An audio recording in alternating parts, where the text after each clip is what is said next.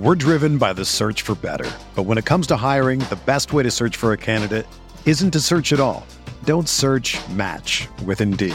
Indeed is your matching and hiring platform with over 350 million global monthly visitors, according to Indeed data, and a matching engine that helps you find quality candidates fast. Ditch the busy work. Use Indeed for scheduling, screening, and messaging so you can connect with candidates faster. Leveraging over 140 million qualifications and preferences every day, Indeed's matching engine is constantly learning from your preferences. So the more you use Indeed, the better it gets. Join more than 3.5 million businesses worldwide that use Indeed to hire great talent fast. And listeners of this show will get a $75 sponsored job credit to get your jobs more visibility at Indeed.com/BlueWire. Just go to Indeed.com/BlueWire right now and support our show by saying that you heard about Indeed on this podcast. That's Indeed.com/BlueWire. Terms and conditions apply. Need to hire? You need Indeed. This podcast episode is brought to you by Coors Light. These days, everything is go, go, go. It's nonstop hustle all the time. Work, friends, family expect you to be on 24/7. Well, sometimes you just need to reach for a Coors Light because it's made to chill.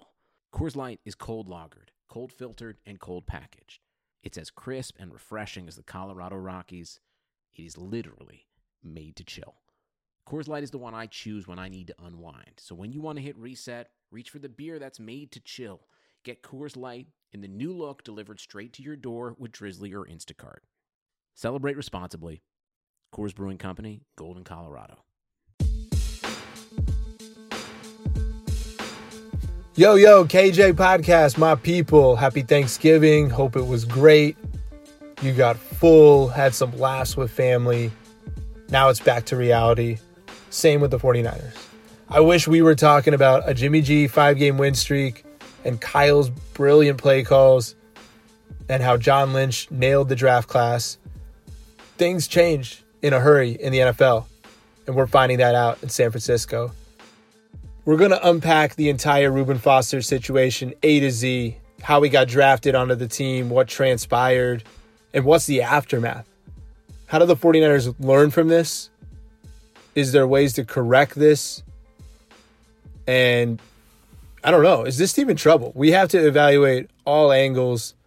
Is one player really going to stunt the entire rebuild? No, but this is a big effing deal, and you're being a homer, or you're letting things slide, or you've been sipping the Kool-Aid too much on Kyle and John Lynch, if you're not going to be tough on them. A first-round pick, Reuben Foster, is off the team in less than 2 seasons. Johnny Manziel lasted 2 seasons. Justin Gilbert in Cleveland lasted 2 seasons. Justin Blackman lasted a couple seasons with DUIs. Reuben Foster was a flame-out. We're going to get to everything about that situation. Kevin@BlueWirePods.com. Shoot me an email. You want to be a producer, a designer, you want to help us market this thing, you just want to say what up and we'll have a conversation, I appreciate it. I think Blue Wire one day is going to be a big deal. We're going to be in cars and competing with sports radio, so the more listeners we get, the bigger this thing can grow. I'm hoping we're at 30, 40, 50 podcasts sooner than people think. Appreciate all the support so far. Let's dive right in. Obviously, this is one of the darkest days so far for the Kyle and John Lynch regime. They're hired in January of 2017. One of their first big draft picks, Reuben Foster, he comes out there. His opening press conference is electric. He's got this vibrant personality about him. Tells a story about how the Saints called him, and he hung up the phone because he wanted to go to the 49ers. He wanted to be the next Patrick Willis.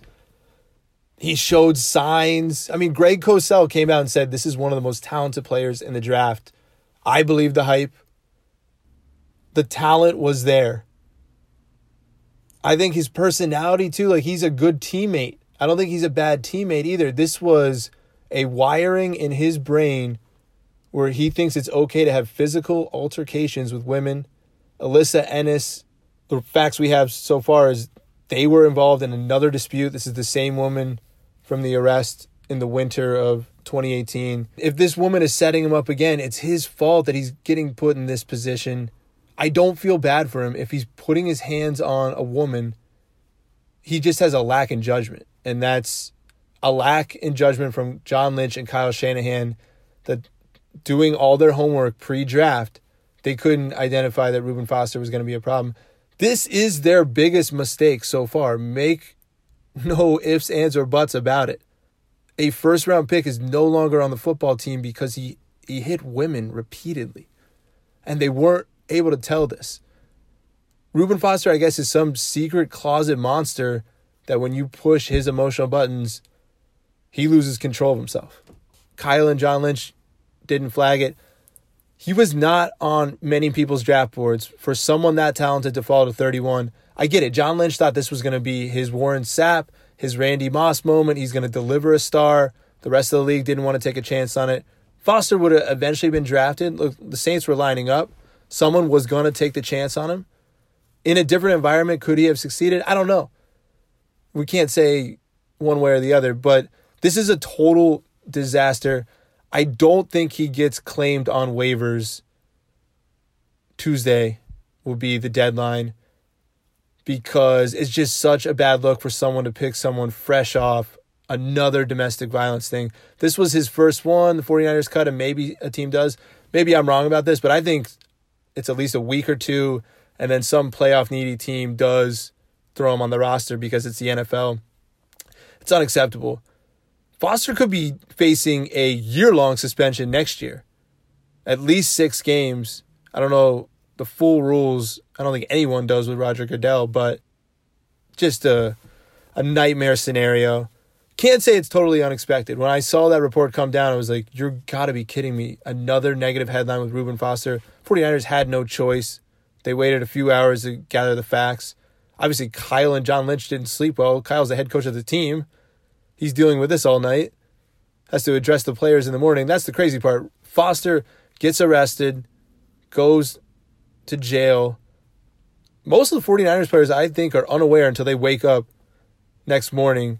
Obviously, they get on Twitter. They're going to see things. People are going to text them. Who really cares about this Buccaneers loss?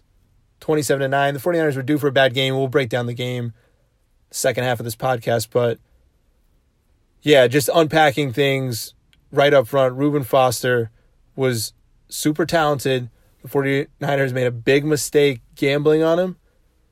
It was the number 31 overall pick. I've got people on Twitter saying, hey, Solomon Thomas is the bigger bust. He doesn't have talent. He's on the field and it doesn't even matter. You can't tell he's there. It's apples and oranges at this point. It'd be okay to take a risky pick on Reuben Foster if your other draft picks were panning out, and that's the big problem here. The 2017 class is, for the most part, a miss. Solomon Thomas, invisible. Reuben Foster, cut. Ahkello Witherspoon, he got hosed on a PI call today. We're not going to keep going over this every week. He shouldn't be starting at all next year. If he's on the team, that's fine. Obviously, you've cut Joe Williams, C.J. Beathard, might be starting again in December. Who knows how long this Mullins thing is going to last.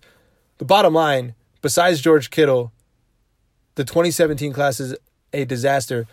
Kittle does not absolve the bad picks. You're supposed to have good picks in front of Kittle as well. Breida does not absolve things. Don't be such a big homer that you can't look at the facts here, and players the 49ers drafted are not impact players. And now they have a hole at middle linebacker.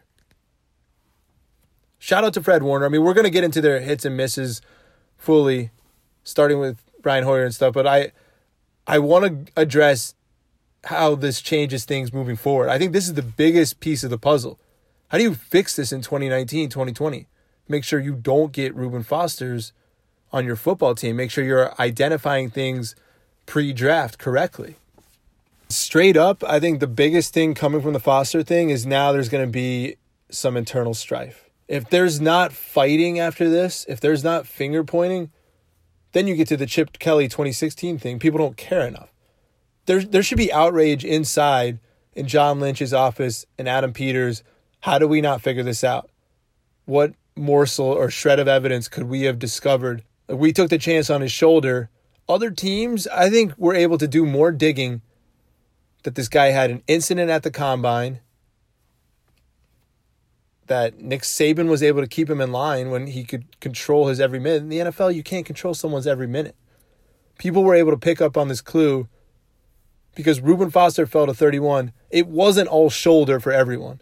There are half the teams in the league will take medical chances, half won't. He fell to 31 for some pretty obvious reasons the 49ers missed. I loved his personality too. I had a couple one-on-one interviews with Reuben. They got fooled a little bit. John Lynch thought, oh, Solomon Thomas, great guy, was in the classroom with him. I know he's going to work hard. We'll make him into a good player. Reuben Foster, you know what? Maybe, he flirts a little bit with the law. Maybe he makes, we can't trust his judgment, but he's a great person to have in the locker room. There was too many exceptions made here. It's crazy how people's personalities play into the NFL. It's a reality show in this way, but Reuben Foster's personality of being aggressive towards women impacted this franchise. And the 49ers did not pick up on it. So moving forward, they're going to have to figure out who got this wrong, how do we correct this, what protocols can we put in place to make sure we don't have colossal busts because of their personality. They have 5 draft picks next year, as I said. They have less trade leverage now moving forward. I'm going to argue they're in the market to trade for a Jalen Ramsey. Jalen Ramsey keeps running his mouth. I don't know if Tom Coughlin wants him there. And I don't think Jacksonville will take a second-round pick this year and a first next year because the Niners aren't going to trade a top 3 pick for Jalen Ramsey. No chance. The trading is going to be interesting for the Niners. They kind of have their hands tied behind their back with just 5 picks. Even though they're only missing a 5th and a 7th, those can be thrown in. And now if you trade another pick, you only have 4 draft picks. You need all of these. Teams kind of know the Niners aren't as savvy now. They've seen them miss pretty hard on some draft picks. Really think moving forward, the best thing for the Niners this season with their remaining schedule is to lose out. Kyle will never say that. John Lynch will never say that. They might be going to Jed York behind closed doors thinking, look, 2-14 is on the table here. We got to be realistic. We know we're not getting fired 2 years into a 6-year contract. You want to pick higher in the draft. So I think they have a hush-hush with Jed. They're not going to be tanking, but you're not going to be able to win games with Nick Mullins or C.J. Beathard at quarterback with the defense playing this poorly, with really the only playmakers on the team that are consistent week to week are Kittle, Breida, and I want to say Richard Sherman, but he got beat a lot by Mike Evans today. What you see on the field is a product of Reuben Foster as a miss, Solomon Thomas as a miss, Ahkello Witherspoon as a miss. If those guys were hits, this defense isn't as bad. They're on the football field and you can count on them and they're playmakers. Even if they're average, how about one big game from Solomon Thomas a year? How about, 3 or 4 sacks in a season instead of 1? The people who are saying, it's okay, there's plenty of time, they'll keep getting it right. They're partly bad because they've been getting it wrong already. Year 3 is next season. How much would Jimmy Garoppolo cover for this? Probably a lot. I actually think the biggest thing from 2019 on is who is evaluating defensive talent. Who has final say? If it's too much of a collaborative effort, as it is now with John Lynch saying, okay, this is my guy, Peter saying, this is my guy. I don't think you bring in someone above them, but there's got to be someone evaluating defensive talent who has a different skill set, different set of eyes. I'm going to keep hammering this point home as I've hammered Solomon Thomas isn't the right fit. Ahkello Witherspoon was not going to be good. This is the point I'm going to make. I don't think they're going to do it this offseason either. And then if they miss on another draft pick in the first round that's on defense, they will be on the hot seat. Nick Bosa comes in here and isn't good, even if he's the consensus number 1 overall pick, they will be on the hot seat. That's the bottom line. If they don't get 6 wins with Jimmy G next season, year 4, they're going to be in trouble if they start out poorly. I don't think it gets there. I'm trust the Shanahan plan. I think Kyle has the offense fine, but the Reuben Foster situation has put the microscope on this team. It was la-la and Candyland, and we're going to just let them pass through this, but all of a sudden, you just had a Johnny Manziel situation with one of your first-round picks. I don't care if it was number 31. I don't care. It was a high asset one of the first players you acquired in the regime. Yeah, you missed. Yeah, you can live with it. If the rest of your draft picks were good, you could live with it. They're not. And it's a consistent theme, and it's a problem. And moving forward, I would expect Jed or someone to interject and say, do we need another person in here looking at talent? And John Lynch is a competitor. He's going to say, no, I got this. We can handle this. We have all the resources we need. I don't think there should be pushback to add to the front office. Then again, it is personalities. We just saw Reuben Foster's personality combust. Could another personality really push the buttons? Yeah, I think the number one thing from this to take away, there should be internal strife in the 49ers building right now. Not irreparable damage, not damage so bad that everyone hates each other, but there should be some sourness and some bitterness over blowing an asset like this. This could have been Alvin Kamara. This could have been a really good player. They could have said, you know what, we can't do Foster there. It's so tempting. He could be so good in this Seattle scheme. We need linebackers. And Reuben did play pretty damn well last year too. Like, it wasn't a talent thing. He had the talent. He was never healthy, and his head was screwed on backwards when he got with women. Specifically, Elissa Ennis. Who knows if this woman made this thing up and hurt herself? And it's hard to even believe it, but Reuben Foster should not have had contact with her. He should have called 49ers security. He could have handled this a better way. His judgment's poor. We're past that part. It sucks. I don't feel sorry for him because even if there's rumors of violence with women, then you put yourself in a bad situation. You're supposed to be a star of the 49ers defense. The next Patrick Willis is what you called yourself, bro. God damn, this is frustrating. I tell you, we put so much time and energy, and the Buccaneers game, of course, the entire team was flat. News that a spark plug is leaving your locker room, man, this guy's really kind of a bad guy, even though he's a good teammate. It puts just the 49ers in a weird position. Yeah, we'll transition, just talk some about the game. You know what? No, I'm gonna do some of the right and wrong decisions. Obviously, the Brian Hoyer decision was incorrect. They could have drafted Pat Mahomes. They could have done something in the top there. Kyle didn't want to roll the dice year one. He wasn't in love with anyone. Now they ended up getting Jimmy G because of Brian Hoyer, so you can say, whatever. Letting Eric Reid walk is not looking like a good decision now. They don't have any safety depth. It's been an issue every week. Now Jimmy Ward's broke his forearm. Eric Reid could have helped his football team. John Lynch has conservative views. He loves the national anthem. I don't know. I think he's impartial enough to separate that. And Kyle said they were willing to bring back Eric Reid for the minimum. Why play that game when you have so much cap room? Eric Reid should be on this football team. Even though he's not a great player, he's depth, and it's not like Anton Exum is going to be a building block for the future here. Not addressing pass rusher, Ahkello Witherspoon. I'm not going to really penalize them for failed 6th and 7th round picks, but like Pita T, DJ Jones really isn't doing that much for you to rave about him. Too early to tell in the 2018 class. Besides, we love McGlinchey. Thank God for Dante Pettis today. The game wasn't entirely wasted. He had an amazing touchdown. I think he went 4 catches, 77 yards. Touchdown in the slot. His footwork burnt the corner there. Yeah, so, I mean, they've gotten right things as well. Jimmy G fell into their lap. McGlinchey, Fred Warner, George Kittle was right. Richard Sherman was right. Yeah, and it's too early to tell right now on Pettis, Colbert, Trent Taylor, Tarvarius Moore. It's too early to tell. I don't know, though. Oh, man. Yeah, I mean, it was mostly unwatchable against the Buccaneers. Nick Mullins was under duress all day, sacked, I believe, 4 or 5 times.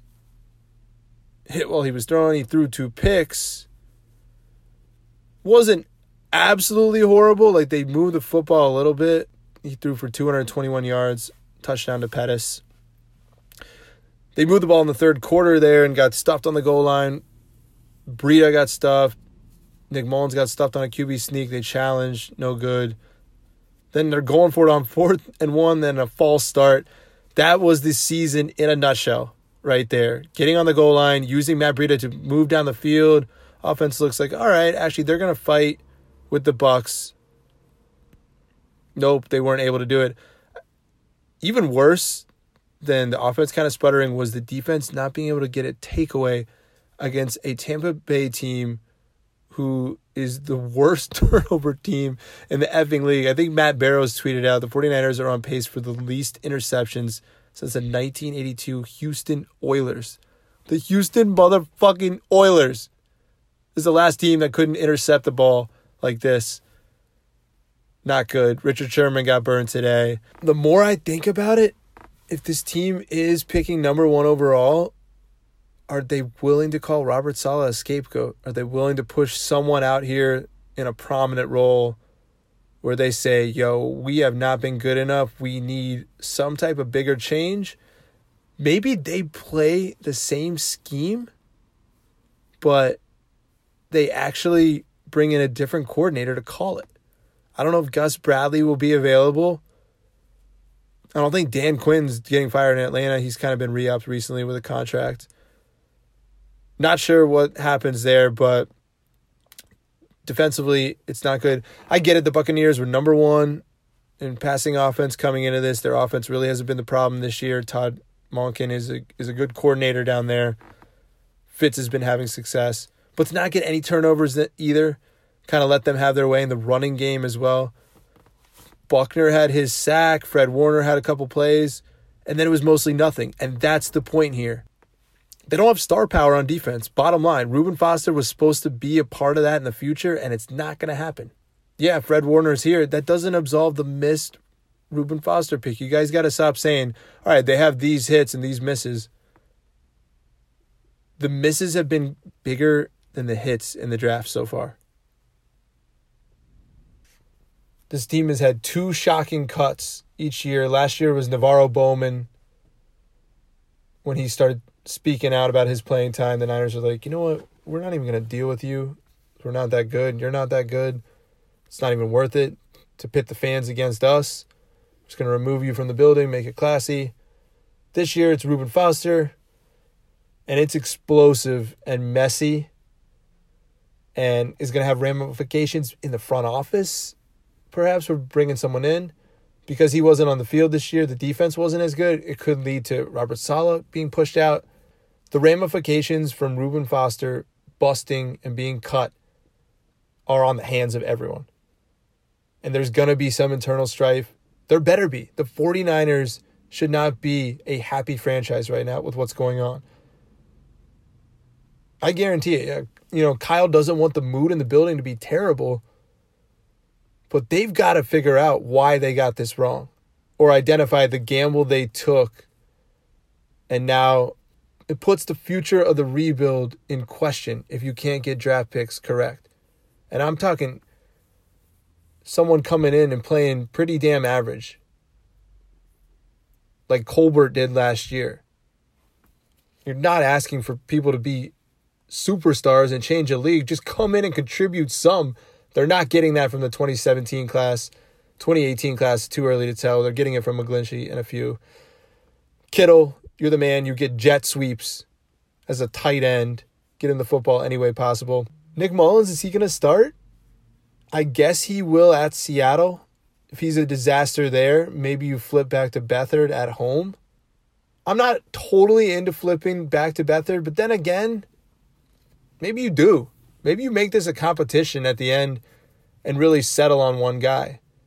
If I had to pick backup QB for next season, I need to see Nick Mullins one more time.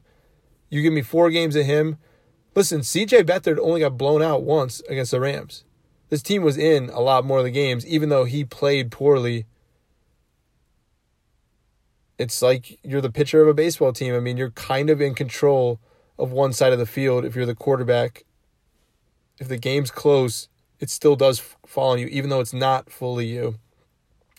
So that'll be something to watch going forward. How does the football team respond? Kyle's going to challenge them to win. They have one of their tougher games coming up. Seattle is rolling. They just beat Carolina on the road. Now they're coming home to a third-string quarterback. Their defense is making plays, getting stops at the right times. Russell Wilson's balling out. Yeah, this could be another ugly one next week. It could be a similar score, like 27-9.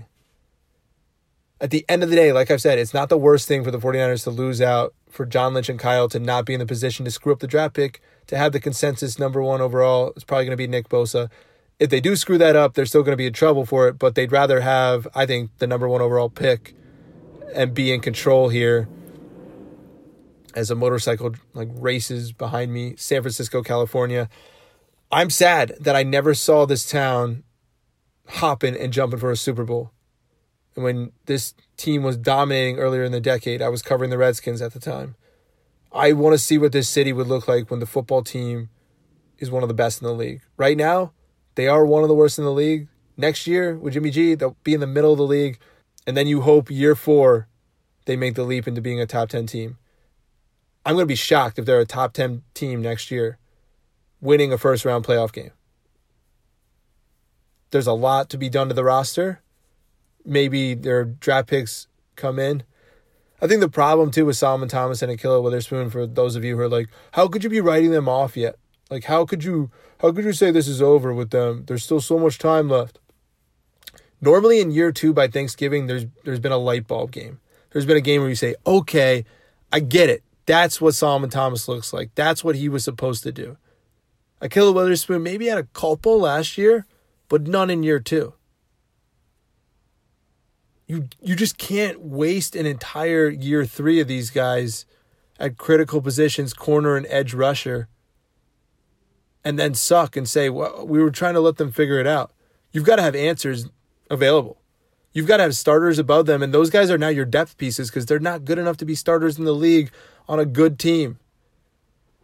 Some of you are too patient here. The NFL, look how quickly things have changed. Last year, this team was whooping up on Jacksonville, a team headed for the AFC Championship game, talking shit, and Jimmy G looked amazing, and the D was getting picks, and Matt Breida was dominating. He still is. This year, the 49ers... Jimmy G's not walking through that door. They've been exposed. And there better be arguing inside Santa Clara to figure out what the F happened and what happens next. KJ Podcast, we'll leave you there. We'll analyze this more in the middle of the week. I'll have a guest on. Haven't figured out who. Appreciate you. BlueWirePods.com. Listen to our others. Send them to your friend. He's a Pelicans fan. We look at our team. I love the team we're building. Undraftable, really funny show. Kyle Mazin, Shrieky Shooter. Give our team a follow. All right, we'll talk to you again in the middle of the week. Peace.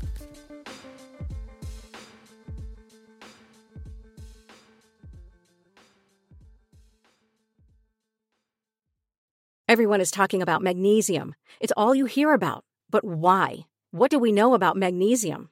Well, magnesium is the number one mineral that 75% of Americans are deficient in. If you are a woman over 35, magnesium will help you rediscover balance, energy, and vitality. Magnesium supports more than 300 enzymatic reactions in your body, including those involved in hormonal balance. From functional medicine doctors to mental well-being and female hormone experts, we all know that magnesium is the one mineral to improve all aspects of well-being and health. But which one? Magnesium Breakthrough from Bioptimizers. The trusted choice recommended by leading experts, with 7 best-absorbed forms of magnesium to ensure your body receives the support it needs for overall well-being. Go to bioptimizers.com/balance today and use code BALANCE10 for 10% off. Support your journey to wellness at bioptimizers.com/balance. Magnesium Breakthrough from Bioptimizers, your foundation to optimal health and vitality.